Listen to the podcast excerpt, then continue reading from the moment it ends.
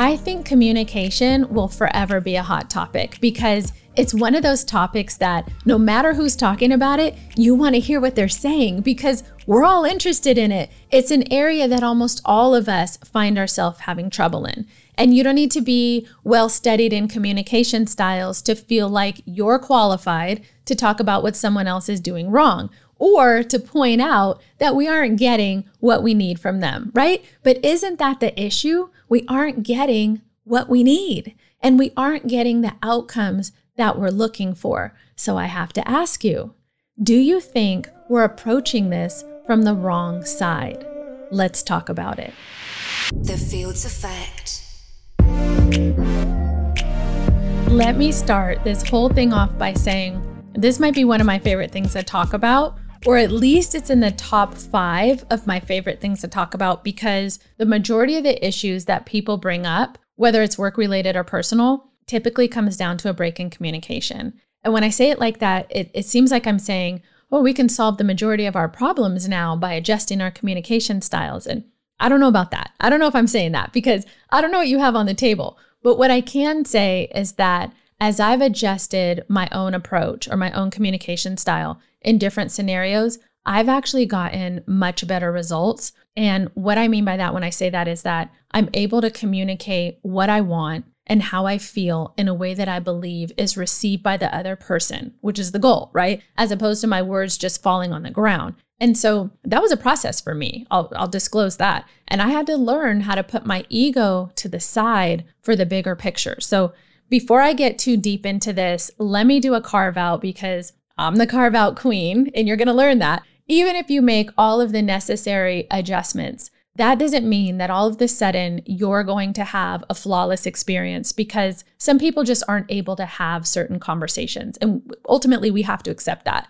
But you'll probably start to experience a more favorable outcome or something that's more in line with what you really want to achieve when you set out to have those actual conversations if you're able to make those adjustments. So we can say that. So, what are we talking about here? What gets in our way? I'll just keep it simple egos, agendas, unspoken expectations, past relationship baggage. That's just the tip of it. And I'm going to keep it right there. But all of those things interfere when we're trying to connect with someone. They interfere with the way that we approach things or the way we respond and the way we interact with other people. I'm going to tell a story and just step into this thing lightly. A week ago, one of my girlfriends called me and she told me how she met this guy and how they'd been talking for a while. But the whole time she was talking to me, she couldn't stress enough that he was a horrible communicator. So by the time it comes to me, you know what's going on. She's so frustrated, she needs an outlet. So she shares these texts with me. I take my time, I'm reading them. Full disclosure, my daughter's in the room. We're doing it all on speakerphone. Eh, and I start laughing. But I wasn't laughing at her. I was laughing because, yeah, they had totally different communication styles. Yes, it was a little choppy. But the funny part was that she was the one complaining about the way that he was communicating with her. Because she actually wanted to talk to him. She wanted a relationship with him. But at every point, instead of moving closer to him or trying to understand, you know, where he was coming from or what he was trying to convey, she was short. She was a little rude when she was responding and she was annoyed. So we talk about it. We talk about it out in the open. Listen, we have a good relationship. We have a lot of trust. So we're able to be just open and honest with each other. We talked about her thinking about her responses in a different way or thinking about how they were coming across, or even thinking about what he was trying to say. But she didn't want to entertain that. She wanted to lobby her points to me and demonstrate to me how she was making sense and he wasn't. And that's why I was laughing. That's what I thought was funny because let's take a step back. Let's think about this for a second. Put ourselves in this situation. You don't like how it's going. You're not getting what you want from the conversation or the relationship or the situation.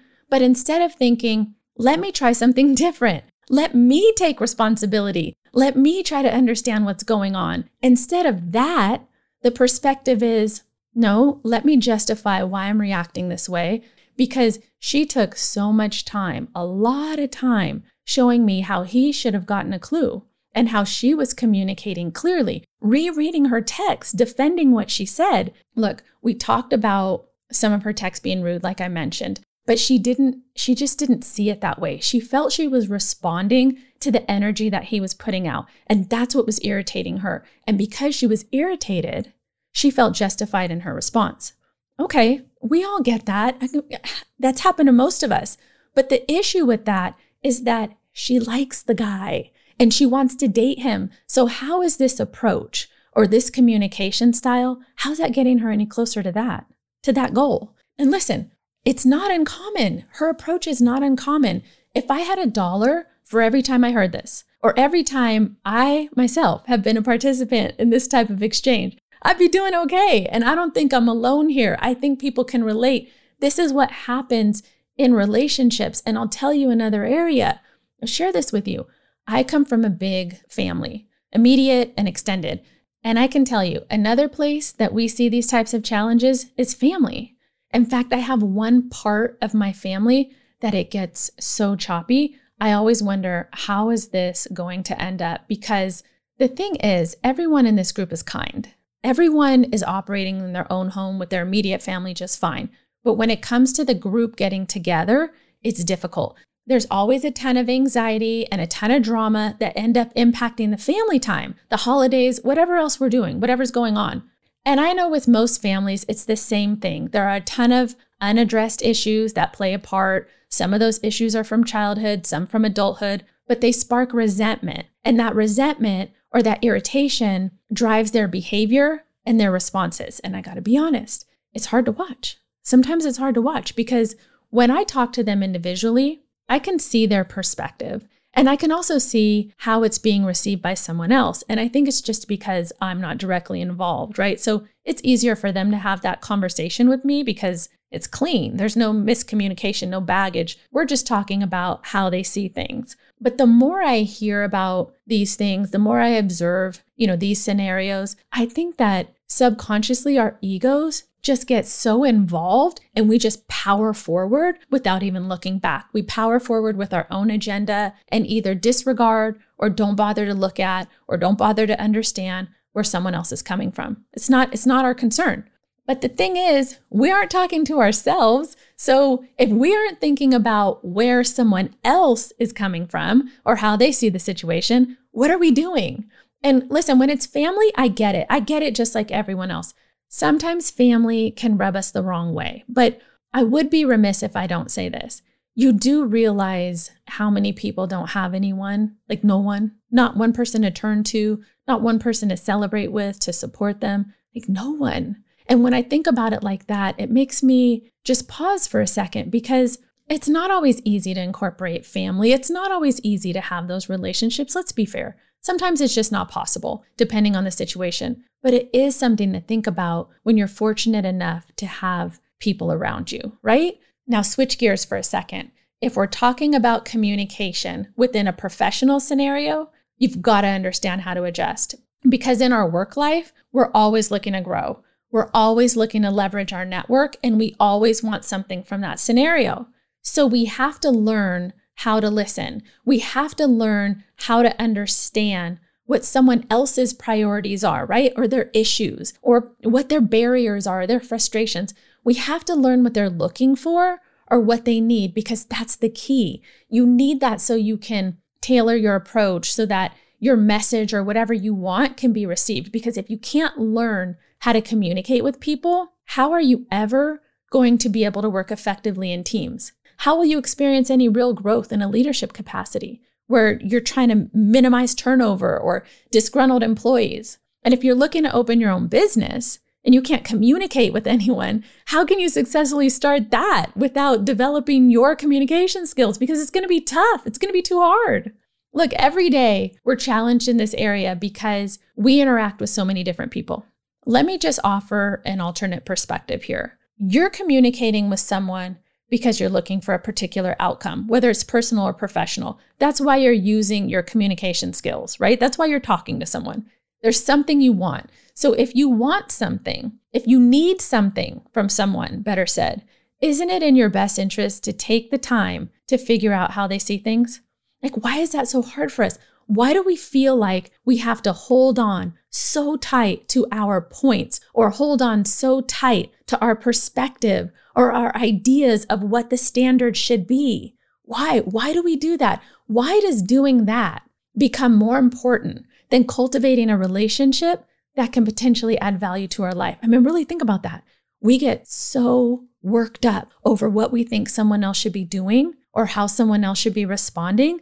We, we literally lose sight of what really matters, just holding on to our perspective or to our point so tight. And let's be fair, I think it's natural that if something makes sense to us, that it should make sense to everyone else too because that's our norm. That's our norm. That's what we know. Trust me, I'm guilty of that too. I have to constantly check myself here. And even after I do that, I have a few slips and then I have a few more slips, right? And I and what I always remind myself of is that I have to keep in mind that each time we're trying to get our point across or trying to get someone to see what we see, we'll face emotional barriers, we'll face cultural barriers, we'll face perceptual barriers. You have to think about this. Someone could be talking to us and use certain gestures or certain body language or phrases because that's how they communicate. But when they do that, sometimes that triggers certain emotions in us, and then it causes a not so good reaction on our end because the way we're choosing to see that is that they're doing it intentionally. We don't stop to think that those things may not have the same meaning to them culturally or perceptually or emotionally. We miss that and that's what I'm talking about when I say barriers. We're so laser focused on looking at it our way. And now we're stuck in the misunderstanding funnel, right? Because we're just not open to looking at it from someone else's perspective. So, saying all that, I want to share with you how I see it. I look at communication as way more than the words that we exchange. It's so much more than that to me. For me, effective communication equals opportunity. It equals opportunity. And that can be a new career. That can be a relationship that you've wanted, a more connected family. It allows you the opportunity to make an impact on someone's life. Or it allows you the opportunity to be influential in your community. Or it allows you the opportunity to uplift people and to exchange ideas that can potentially lead to partnerships, business ventures, or just make your life better. And that's why it's so powerful but we misuse it sometimes. We do, because we let our fear and our egos drive way too often. And that just doesn't serve us. That leaves us feeling frustrated. It leaves us feeling confused. I mean, tell me, how many times have you had an argument or a tough conversation because you felt like you weren't being heard? How many times? And if you're anything like me, as soon as your emotions light up like that, it starts going downhill fast. Unless the other person is a clinician, then maybe there's a shot at salvaging the whole thing, right? But when things get emotional, we just start looking to be right. And the desire to be right, that becomes so much more important. We cut each other off, we hit below the belt because ego and fear are in the room with us. And they can provoke us to say things that aren't in alignment with what we really want or what we want to project to somebody else. So I think it's good practice to think about what do we really want? What do we really need out of a scenario or out of life or out of a relationship or out of a career? What do we want? Start thinking about it from that perspective. That'll help put you in the right mindset. And that way you can go after what you're looking for instead of always feeling run over, not heard, not understood, like things never work out, or like my girlfriend frustrated because the person can't communicate with her. I know you've heard this phrase a thousand times but please know your audience. This translates to both your home life and your work life. And I'm going to tell you, this never becomes relevant until you've been in a spot where you blew it because you didn't understand who you were talking to. When you're communicating, know your audience. I'm talking their background, their perspective, their agenda, what they value. I can't stress it enough. Understand what you want out of it. And instead of expecting them to conform to you, you take the initiative to understand what they respond to, what they're looking for, and what is important to them. And then, just like I tell my emotional self and my family, put your own issues, your egos, your past baggage, your manipulative strategies, put it all to the side and try to find out how you can communicate better with the people that matter to you the most because effective communication can be the key to unlocking the life and the experiences that we're all looking for. I'm Kimberly Fields. Thanks for listening.